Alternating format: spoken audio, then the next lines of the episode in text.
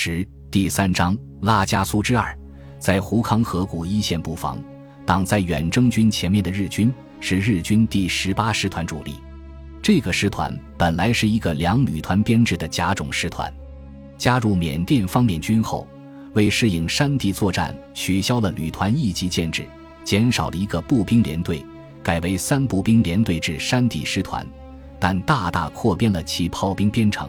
在胡康河谷这样的山岳丛林地带，其实际战斗力反而得到增强。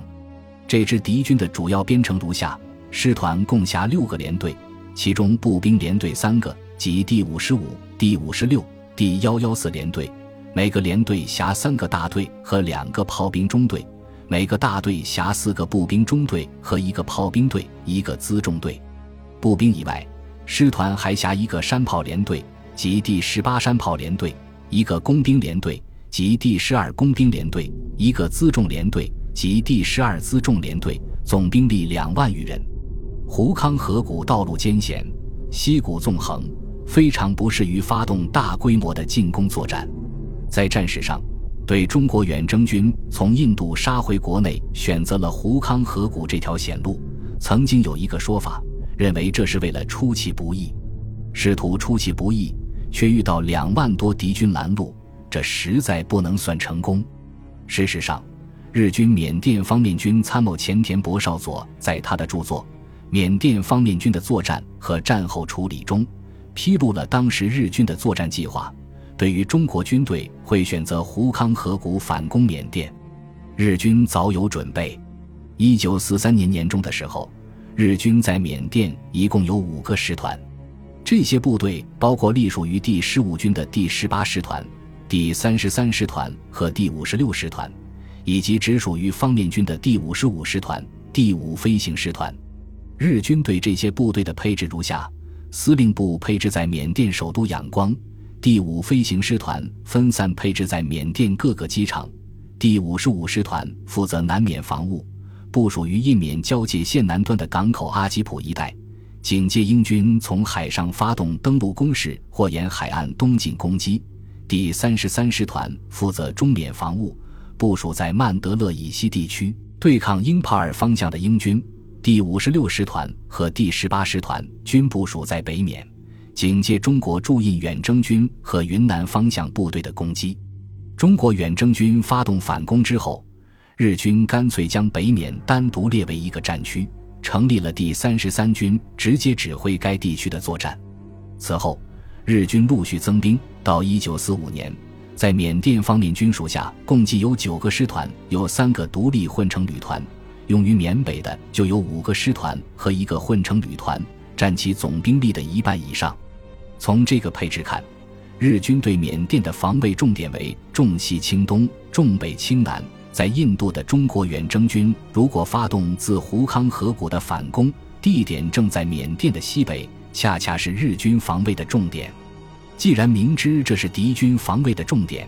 地形又如此不利于进攻，中国远征军为何不选择另一条路发动反攻呢？这是远征军总指挥、中印缅战区总参谋长史迪威中将的决定。史迪威做出这个决定。并不是他缺乏军事常识，事实上，史迪威是一名优秀的军事将领，他很清楚选择这条反攻路线的风险。查看当时的史料，似乎可以看到这位高个子将军决策背后的一丝无奈。史迪威急于发动缅北反攻的原因，与麦克阿瑟在菲律宾浪漫的 “I shall return” 不同，有着更加现实的目的，那就是尽快打通中印公路，稳定中国战场。并通过这条路线提供装备物资，重新武装中国军队，以期从东方发动对日军的反攻。一九四三年的中国战场牵制着日军二十九个师团的主力，世界很难想象中国如果倒下，将给反法西斯阵营带来怎样的灾难。要知道，美日在所罗门群岛的血战，把瓜达尔卡纳尔岛打成了地狱岛，把萨沃岛湾打成了铁底湾，日军出动的部队。也不过一个多师团而已，但是作为一个农业国，中国军队的战斗必须依靠世界其他国家的工业支持，大到飞机、汽车，小到望远镜的镜片、电台里的真空管、当时的中国几乎都无法自己制造。在美国参战以后，这个世界民主国家的兵工厂也对中国打开了大门。然而，随着沿海港口的丧失，中国失去了海上的补给路线，苏日友好条约的签订，关死了西北方向的援助，滇缅滇越路的中断，又让西南方向的援助无法入口。偌大的中国，只剩了一条飞越喜马拉雅山的驼峰航线，与外界保持着艰难的联系。高山低压。剧烈的空气运动和日军飞机的拦截，使这条航线艰险异常。中美飞行员在这条航线上付出了沉重的代价，连中国防化兵事业的创始人李仁涛将军都在这条航线上付出了生命的代价。天气晴朗的时候，驼峰航线的飞行员们甚至可以用地面坠毁飞机闪光的铝片作为导航指示，可见损失之惨重。因为太过艰险。驼峰航线的运力有限，而且代价昂贵。即便盟国有心为中国提供更多的装备物资，也无法依靠这样一条空中路线。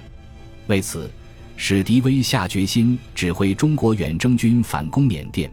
目的是打出一条直通印度的地面公路运输线，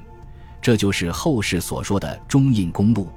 史迪威选择胡康河谷这条进攻路线。是因为没有其他路线可供选择，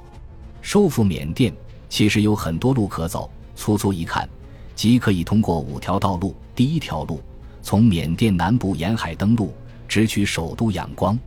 第二条路从印缅边界南段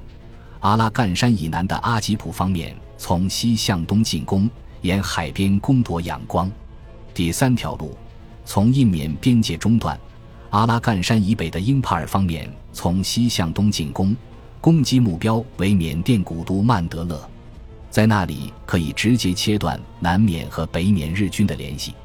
以上三条路线大多是在道路宽阔、行进便捷的平原和高原地区，以与美式机械化装备的部队作战行动，同时人口稠密，物资也较为丰富。另外两条路就艰难得多了。第四条是从印度通过胡康河谷、孟拱河谷攻取北缅中心密支那，而后南下曼德勒，将日军赶向南方。第五条是从云南越过高黎贡山，收复滇西，再夺取旧滇缅路要隘腊树，徐徐向西向南推进。这两条路线经过的地区都地势险峻，易守难攻，而且人烟稀少，补给必须依靠自己。通过前三条路线，都容易直接威胁日军在缅甸控制的核心地域和主要交通线，或对日军形成切断，继而围歼。而后两条路线即便成功，也更容易与日军打成顶牛，形成一进一退的局面，而难以取得决定性的胜利。问题出在英国人身上，英国人在缅甸的态度十分清楚，就是排斥其他任何大国进入这一地区。坚决等待战争结束后，日本合情合理地向大英帝国归还这块领地。因此，无论美国人还是中国人染指缅甸，无论出于何等目的，都是不能允许的。因为这个，罗斯福斡旋丘吉尔与蒋介石约定的，在缅甸南部岛屿登陆的作战计划被一拖再拖，终于无疾而终。可是，此时的英国。已经不再是第一次世界大战前那个庞然大物了。两次世界大战耗干了英国人的心血，世界的天平已经向新兴的大国倾斜。在德黑兰会议上，人们形容丘吉尔先生在罗斯福与斯大林面前的地位，就仿佛美国鹰和俄国熊之间的一头老瘦驴。所以，面对财大气粗的美国人。有求于人的英国人也不得不做出一点象征性的让步。史迪威将军可以发动反攻，但是他的路线只能局限于北缅。第一次缅甸战役的时候，英国方面曾同意中国远征军在缅甸全境作战。戴安澜将军死守的铜鼓就在仰光北面一点点，向南打出两百公里就可以看到印度洋了。这个距离也就和北京。天津之间的距离差不多。当时，在缅甸的华人给了远征军最大的支持，甚至在远征军失利败走野人山的时候，还有上万华侨坚定地追随祖国的军队撤退，宁可埋骨荒山也不放弃。本集播放完毕，感谢您的收听，喜欢请订阅加关注，主页有更多精彩内容。